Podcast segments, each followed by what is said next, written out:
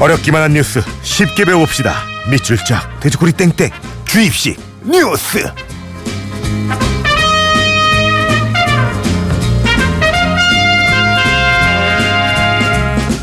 굿모닝 FM의 퍼스널 뉴스 트레이너 시사평론가 김성환 씨 안녕하세요. 네 안녕하세요. 야 12월 29일이에요. 아 그러게요. 올해의 아, 마지막 목요일. 예, 왜 이렇게 시간이 빨리 가는지 모르겠어요. 한 해 마무리 잘하고 계시죠? 글쎄요 마무리를 할 겨를 없이 그냥 지나가는 거 아닌가 그런 생각도 드는데요. 예. 이 자꾸 나이가 먹다 보니까 왜 이렇게 좀 삶에 대해서 울컥울컥하는 그런 때가 많아요. 요즘은- 눈물이 많아진다 그러나. 요즘은 특히 언제 울컥해주셨어요? 어그 한 해 동안 네. 어 어떤 것들을 사람들이 관심을 가졌는지 키워드를 이렇게 쭉 뽑아 보니까 네. 그리고 또 네티즌들이 관심 가졌던 뭐 한 해 최고 화제어들 이렇게 뽑아서 이렇게 보니까요. 예. 와 우리나라에 한 해 동안 정말 많은 일이 있었구나 이런 일들을 우리나라 사람들이 다 겪었겠구나 뭐 이런 생각을 하니까 약간 울컥해지기도 하고 좀 뿌듯해지기도 하고 좀 네. 허탈해지기도 하고 그래 아주 감정이 묘한 그런 느낌이 들어요. 아유 그래요 우리 어르신 예 울컥하지 마세요 여기 휴지도 준비하니까 무시고 눈물 흘리세요 제가 휴지 좀 드릴게요 뭐 나이 먹으니까 저 콧물 닦으려고 갖고 여성 온 호르몬이 건데. 예. 늘어나서 그런가 왜 눈물이 많아지지? 흘리세요 형님 예자 오늘도 구모님표 가족들 궁금증 시원하게 풀어드려야죠 일단 준비된 뉴스 들어보겠습니다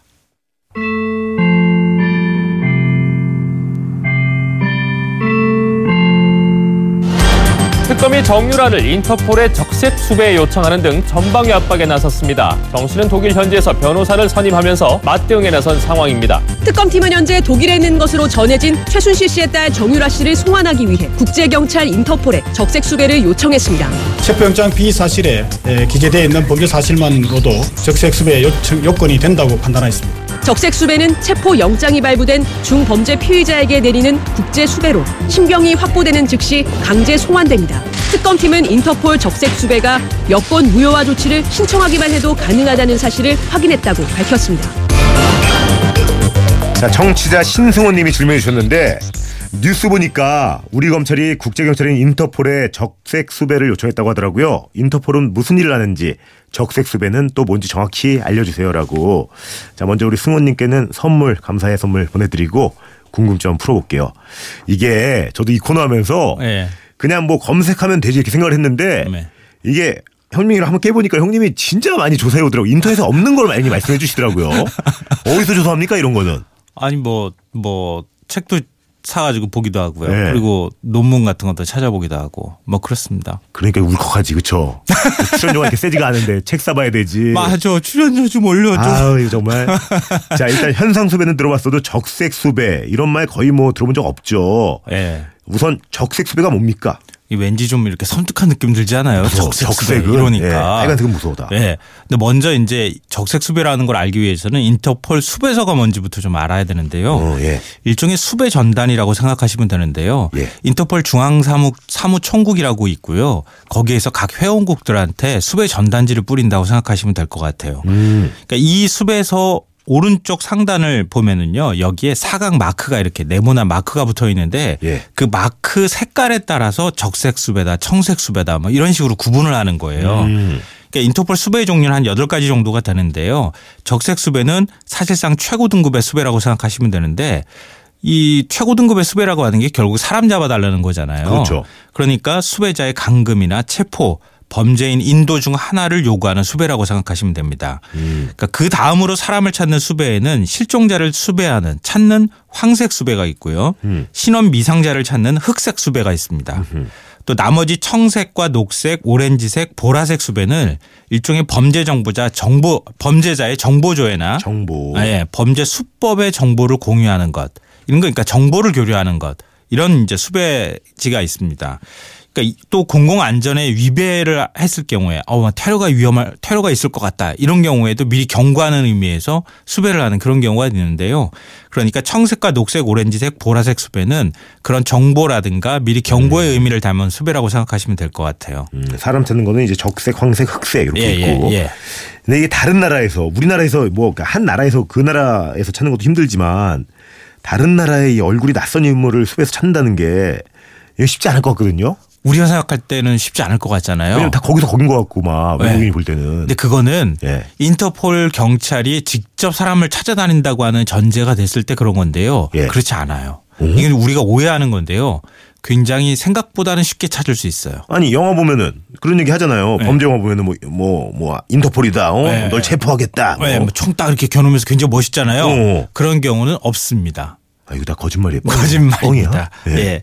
그러니까 인터폴은 체포나 수사 권한이 없어요. 누굴 잡으러 다니지 않아요, 직접. 아 그래요. 네, 그러면 어떻게 하느냐? 인터폴 경찰들은 주로 연락관 역할을 해요. 그러니까 각국의 수사기관들이 있잖아요. 네. 그 수사기관한테 이런 이런 사람을 잡아주십시오라든가 수배 조- 전단을 뿌리는 거예요. 아 정보를 이렇게 빨리빨리 예, 돌리는 거구나. 협조를 요청, 요청을 하면 그 나라 사정은 그 나라 경찰이 제일 잘 알잖아요. 그렇죠. 그 나라 경찰이 잡아주는 거예요. 음. 그러니까 그 나라 사정을 누구보다 허니게 뚫고 있으니까 예. 비유하자면 우리나라 경찰이 외국인 현상 수배범을 찾는 거랑 비슷하다고 생각하시면 돼요. 음. 인터폴에서 협조 요청이 오면 그 사람을 잡아주는 거죠. 우리나라 경찰이. 음. 그러니까 수배서에는 수배자가 누군지 쉽게 알 수 있도록 해줘야 될 거 아니겠어요. 그렇죠. 그러니까 수배자의 이름, 가명, 출생지, 뭐 출생일, 육체적 특징을 묘사한다던가 그리고 지문, 뭐 사진.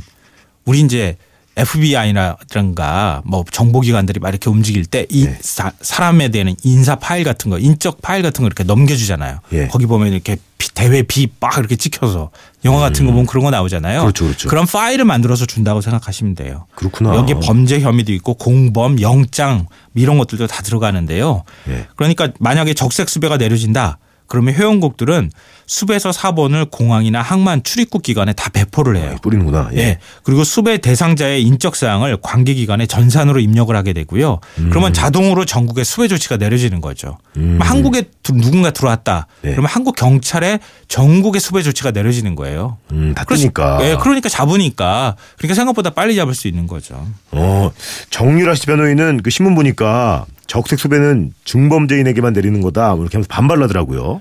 인 정유라 씨 변호인이 100% 여론을 호도하고 있는 겁니다. 아, 호도하는 거예요. 예. 인터폴은 회원국들이 모여서 만든 조직이잖아요. 예. 범죄 유형을 떠나서 기본적으로 회원국들이 이 사람 찾아주십시오 이렇게 요청을 하면은 거기에 응하도록 돼 있습니다. 아, 무조건 말하면 해주는구나. 네. 예. 그래서 소매치기라든가 마약상 사기꾼들도 다 수배해요. 예. 예를 들면 개그맨 김준호 씨. 예. 동업자가 코카엔터 공금을 횡령한 뒤에 해외로 잠적했잖아요. 어, 그랬죠. 예. 그냥 이거 그냥 공금횡령하고 그러는 정도의 수준이잖아요. 범죄 죄질로 보면은. 음. 네. 근데 인터폴에 적색 수배령 내렸어요. 아, 적색이었어요, 그때. 네, 이것도 적색 수배령이었어요. 그렇구나. 그러니까 단 인터폴이 수배하지 않는 게 있어요. 그러니까 정치적 중립성을 지켜야 하는 그런 범죄. 네. 예를 들면 인터폴 헌장 3조를 보면요. 정치적, 군사적, 종교적, 인종적 사건과 관련된 사건 당사자는 수배에서 제외하도록 했습니다. 음. 그러니까 정유라 씨는 적색 수배를 내리는데 아무런 문제가 없어요. 아니 그러면 우리 청취자 심성호 씨도 아까 질문을 했잖아요. 인터폴이 정확히 어떤 조직이냐고.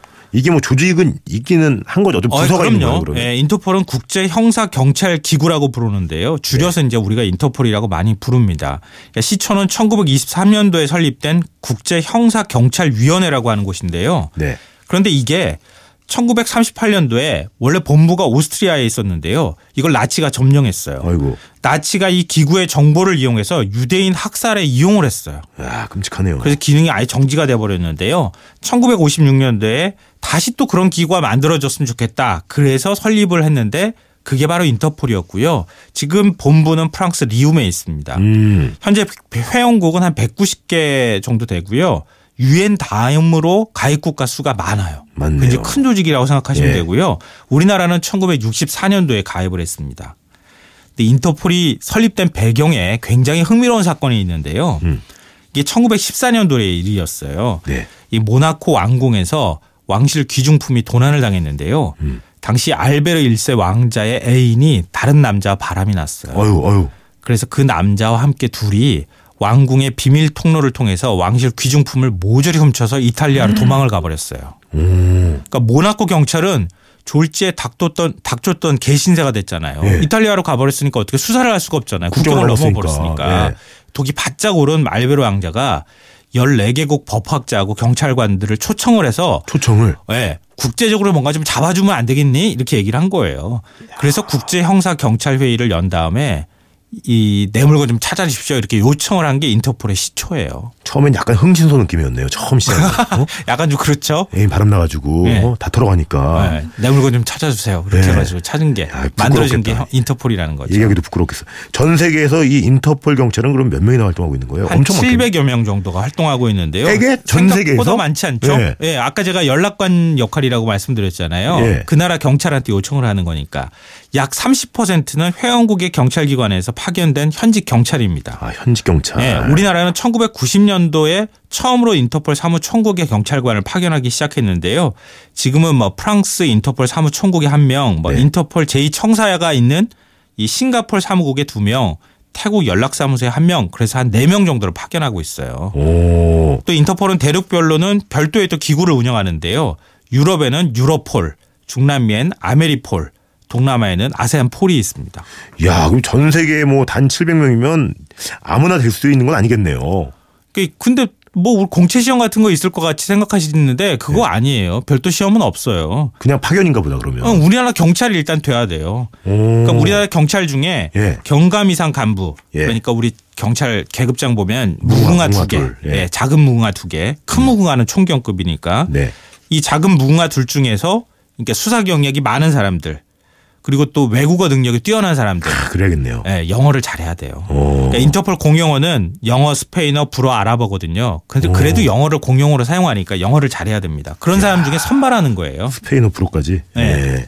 그나저나 요렇게 되면은 검거율은 어때요? 인터폴 통해서 좀 많이 잡히긴 하나요? 많이 잡혀요. 뭐못 잡을 것 같다 생각하시지만 그러니까 세월호 참사 발생했을 때 그 유병원 회장 딸 네. 유선나 씨 있잖아요. 네네. 한 달 만에 체포했어요. 그때도 적색 수배 내렸었고요. 어, 몇 달 전에는 청소년 성추행 혐의를 받고 있던 인도 국적인 예. 적색 수배를 내렸는데 독일에서 체포해서 우리나라로 데리고 들어온 적도 있어요. 음. 야, 이 인터폴이 과연 우리 정유라 씨를 데려올 수 있을지 참 독일 현지에서 변호인까지 선임했다고 하는데 어떻게 봐요? 변수는 굉장히 많은데요.